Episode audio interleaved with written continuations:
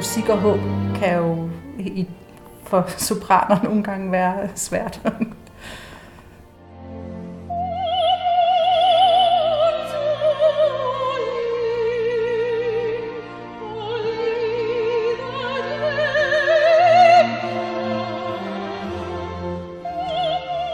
Du lytter til Tro, Håb og Taletid, hvor vi i dag skal tale om musik og håb.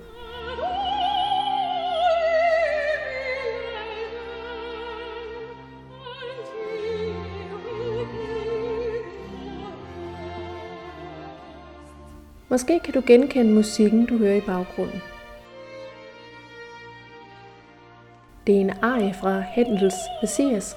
Den hedder He Shall Feed His Flock. Og sopranen, du hører synge, hedder Solvej Jærild.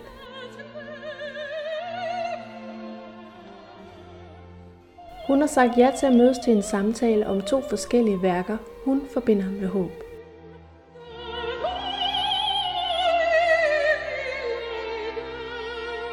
Undervejs skal vi runde en opera af Puccini, men vi bliver, hvor vi er begyndt, nemlig her med Händels Messias. Velkommen til Tro, Håb og Taletid.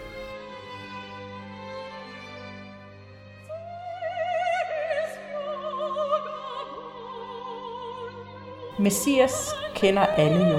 Det bliver øh, spillet igen og igen til jul og til påske. Mest til jul faktisk. Øhm, og jeg har valgt det, fordi at jeg har haft det med mig i mit liv hele øh, siden jeg var barn. Det var altid sat på juleaften, og så da jeg skulle tænke over, hvilke værker jeg godt kunne tænke mig, vi skulle snakke om, og som giver mig håb eller glæde, øh, så dukkede det straks op, fordi der er sådan en helt stemning omkring det her musik, som går helt tilbage til mine tidlige barndomsminder. Øh, og har været i Sorø Kirke og høre det flere gange som barn og op igennem min opvækst. Øhm, og så blev jeg jo selv sanger og sang de her arier. Øhm, og det er jo det, er, det er jo Bibelen, der er sat i musik. Øh, så der er selvfølgelig både øh, de store håb i musikken, og så er der jo også øh, svære tider i musikken. Øhm, men men øh, ja, den arie, som der bliver med her i programmet, det er jo Rejoice, og det er jo ren glæde og håb.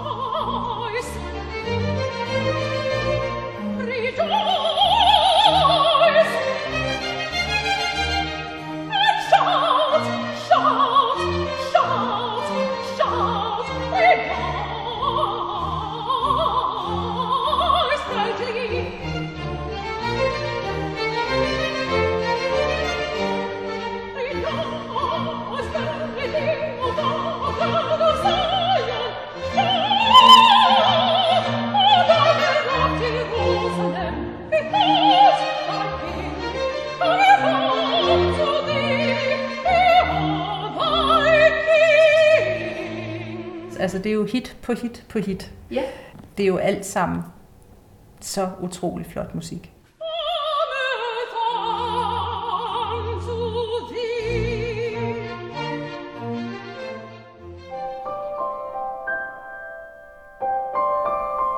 At stå på scenen og selv opføre Händels Messias er noget, Solvej har drømt om i lang tid.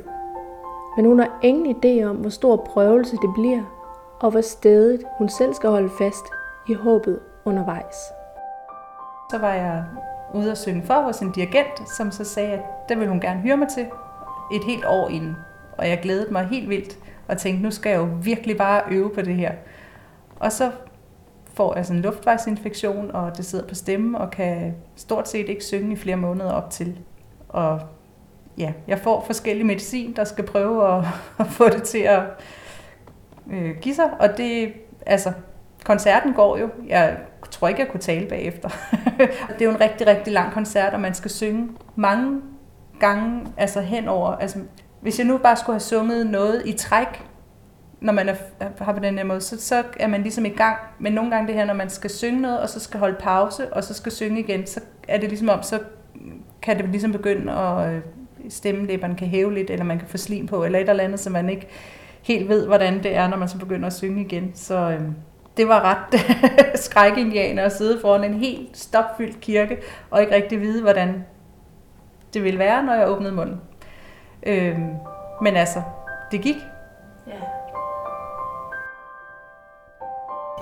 en meget særlig livsbetingelse i forhold til ens arbejde, at altså nu er det jo ikke fordi, at man behøver at være, være kunstner og musiker, for at man skatter sit arbejde meget højt, mm. men at, øhm, at, man, at man brænder så meget for noget, som er så sårbart. Ikke? Eller, altså, det, er sådan, det er nærmest som om, man kan miste det dobbelt. Det er ikke bare et arbejde, det er virkelig en passion. Ikke? Absolut. Ja. Og det er jo også, altså for sanger, der har man jo også en ret øh, kort levetid sådan set, ikke? Fordi øh, de fleste sanger, eller operasanger i hvert fald, så når man kommer i 60'erne, så er stemmen ikke det, den har været mere, og så er, altså, man er, man er 56, når man bliver pensioneret fra operakoret. Altså, det er jo ingen alder. og de fleste synger jo stadig glimrende. Og solisterne, jeg tror også, det er, 6, er det 56 eller jeg tror, det er cirka det samme, ikke? Så bliver man jo pensioneret. Øhm, så man mister jo tidligt hele ens... Øh, ja, det er jo... Det smelter sammen med ens personlighed at være sanger.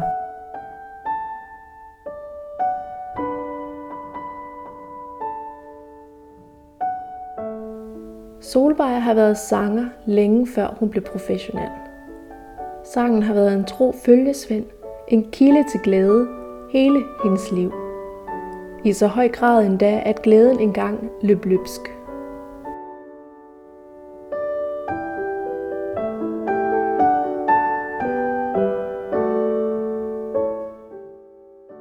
Altså jeg, jeg kommer fra en lille landsby, og på min skole, som var sådan, det var en lille bitte skole, der var, det var ikke fordi, vi mødtes til morgensang hele skolen, men vi, i vores klasse, altså sådan tror jeg, det var i rigtig mange klasserne, så blev der sunget øh, morgensang, eller altså vores dansklærer, når vi, den første time, vi havde med hende, at hun var vores klasselærer, der sang vi en sang. Og vi elskede det sådan i vores klasse, så vi også fik det indført med vores matematiklærer. Så vi sang jo ofte to gange om dagen. Og det var bare os, der havde sagt, at vi gerne ville det. Øhm, og vi var jo bare, altså den skole gik jo fra 0. til 7. klasse. Så vi var jo ikke, ja, det var, altså ja, vi var bare små børn, som godt kunne lide at synge. Vi fik udleveret en sangbog i første klasse, hvor der bare stod alle teksterne. øhm, og så sang vi for den. Mm. Så min første salme, jeg lærte, det var nu titte til hinanden. det er også en meget fin salme. Ja, den er jo god til børn. Den er jo en børne, børnesalme. Men øhm, jeg, synes, jeg elskede den. Ja, ja, ja, ja men, men den blev skrevet til børn. Mm. Så, så det var meget oplagt selvfølgelig, at vi lærte den. Men øhm, jeg er faktisk engang blevet smidt ud af klassen på grund af den salme, fordi jeg elskede at synge så meget, så jeg kom til at starte lidt for tidligt. og så blev jeg smidt ud, og jeg blev så blå. jeg tænker, at man skulle starte for og for at synge en salme, der kan man bare se, nu er jeg kirkesanger her mange år efter stadigvæk. Fra den lidt uretfærdige straf den dag i skolen, går vi videre til en komponist, der til syneladende også har det med at straffe sine kvindelige solister. I hvert fald lider de fleste heldinder en krank skæbne, når Puccini har ført pinden. Det gælder også i Suor Angelica, det andet værk, vi skal tale om i dag. Øh, Suor Angelica er en anden historie. Den er sådan set rigtig trist, fordi den handler om en øh, ung kvinde, som kommer i kloster mod sin vilje, fordi hun er blevet gravid. Øhm, og i klostret, der længes hun kun efter at høre fra sin familie og høre om, hvordan det barn, hun fødte, har det. Øhm, og der bliver hun øh, fortalt hendes onde tante kommer og siger, at sønnen er død. Øh, og da hun hører det, så ønsker hun bare selv at dø. Øh, og den arie, hvor hun øh, synger om, om sin søn, og hun har fået at vide, at han er død, der øh, bliver hun jo nok mere eller mindre sindssyg undervejs. Men samtidig så har hun det her håb til Gud om, at, øh, at hun, altså hun beslutter, at hun vil tage sit liv, så hun kan være sammen med sin søn igen.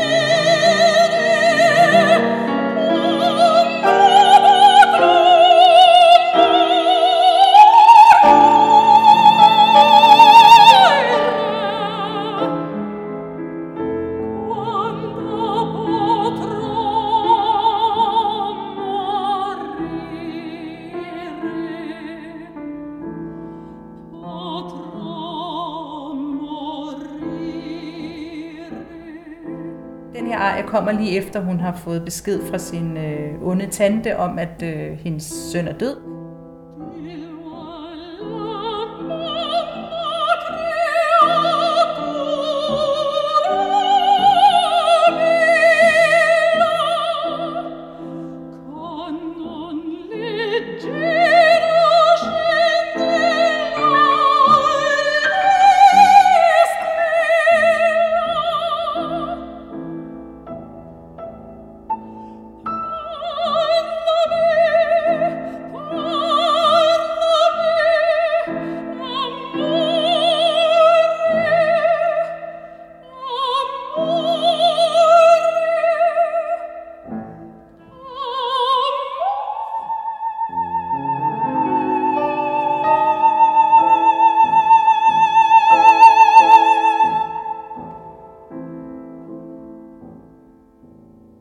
Så efterfølgende, så, øh, så er det, hun beslutter her, at hun skal tage sit liv, så hun går ud og samler de her øh, øh, øh, lægeurter. Hun, er, hun har forstand på urter, og det får man ligesom at vide fra starten af, af operan. Så der er, der er også en form for håb i døden. Øhm, og det er jo en trist affære, må man sige. Men, men den ender, operan ender med, at hun tager sit liv øh, med at tage nogle øh, giftige urter. Og der fortryder hun, at hun gør det, fordi det er jo en synd at tage sit eget liv. Men samtidig så lever det her håb i hende stadigvæk, at nu skal hun se sin søn. Så det er... Øh, hun står i en meget splittet situation, men hun dør altså. Mm.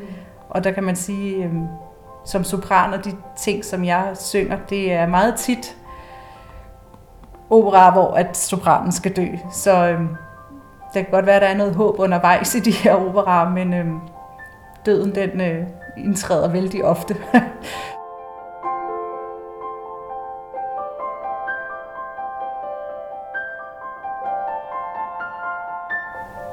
altså det her med, at sopranen altid skal dø, hvad, hvad, hvad handler det om?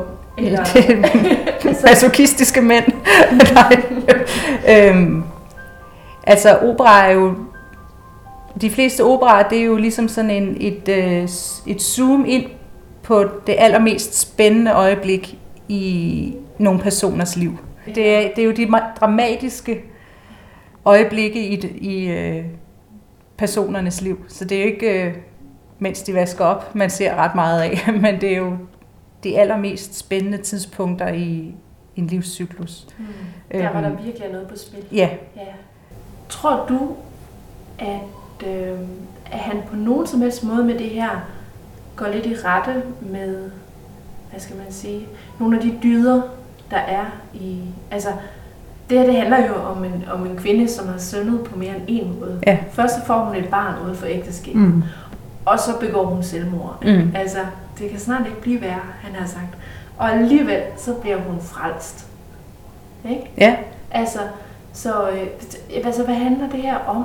Altså, går han, går han på nogen som helst måde i rette med nogle, øh, nogle, nogle, nogle dyder eller krav til, hvordan vi skal agere i verden, eller forventninger til os som mennesker, som, som det ikke er rimeligt at have, eller, eller, eller hvad søren er det, der foregår? Ja, altså, altså ligesom nu går kun, kunstner, kunst, kunst er jo, hvis det er god kunst, så er det jo meningen, at det skal have en kommentar til samtiden, man lever i, og det var jo det samme for 100 år siden. Så det er jo helt sikkert en kommentar til, til hvordan vi behandler hinanden, håber jeg. øh, og Puccini, han, øh, så vidt jeg ved, så var han, han havde, havde en meget øh, viljestærk kone. og jeg er ikke helt sikker på, at han altid var helt tro heller. Øhm, og det har sikkert ikke noget med Swat Angelica at gøre. Men, men han var jo sådan, altså han, han måtte bare slå sine heldinder ihjel. Altså, der er stort set ikke nogen, der overlever. Øhm, og for eksempel i Turandot, der dør Turandot jo ikke, fordi hun er ikke den egentlige heldinde, det er jo Liv. Og så vidt jeg ved, så var det ikke meningen, at hun skulle dø til at starte med, men han kunne simpelthen ikke få det skrevet, hvis ikke hun skulle dø til sidst. Og hun offrer sig jo også 100% for kærligheden. Og det gør Swart Angelica sådan set også. Ja, der er det så kærligheden til sin søn. Ja. ja. Øhm, og det er jo det, der gør den musik så øh, fantastisk og lang, langvej, øh, altså hvad hedder det, øh, i stand til at leve ja. her 100 år efter. For ja. vi kan lægge det ind i det, vi vil. Hvordan kan du mærke publikums glæde, eller det håb, du tænder i dem, eller vækker i dem, når du optræder? Der, der opstår en eller anden stemning ofte, ikke? Altså, man mærker jo meget tydeligt, om man har publikum med sig eller ej. Og jeg kan også se, at jeg underviser jo også i sang, og øh, nogle gange bliver jeg jo simpelthen forbløffet over, hvor stor indvirkning min sangundervisning har på folk og deres mentale øh, velbefindende. nogle gange så kan jeg jo tænke, Nå ja, men hvad gør jeg for, godt for andre? Men så får man pludselig sådan nogle historier tilbage om et eller andet, man har sagt eller gjort, som så har hjulpet dem videre i et eller andet andet, de måske har gået og kæmpet med. Det er jo utrolig givende øh, og fantastisk.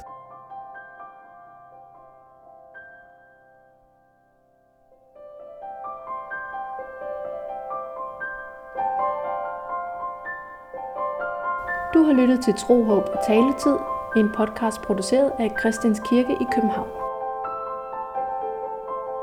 Undervejs har du hørt ejerne He Shall Feed His Flock og Rejoice fra Hendels Messias, og en ejer fra Puccinis opera Suara Angelica, sunget af sopran Solvej Gjerrild. Sidstnævnte er indspillet i Christianskirke i 2019 med Ulrik Stærk på piano. Værkerne fra Messias er indspillet i Messiaskirken i Charlottenlund med musikere fra blandt andet DR Symfoniorkester. Bag den øvrige musik i podcasten står Søren Johansen. Mit navn er Janni Elisa Fjordsæde. Tak for at du lyttede med, og på genhør.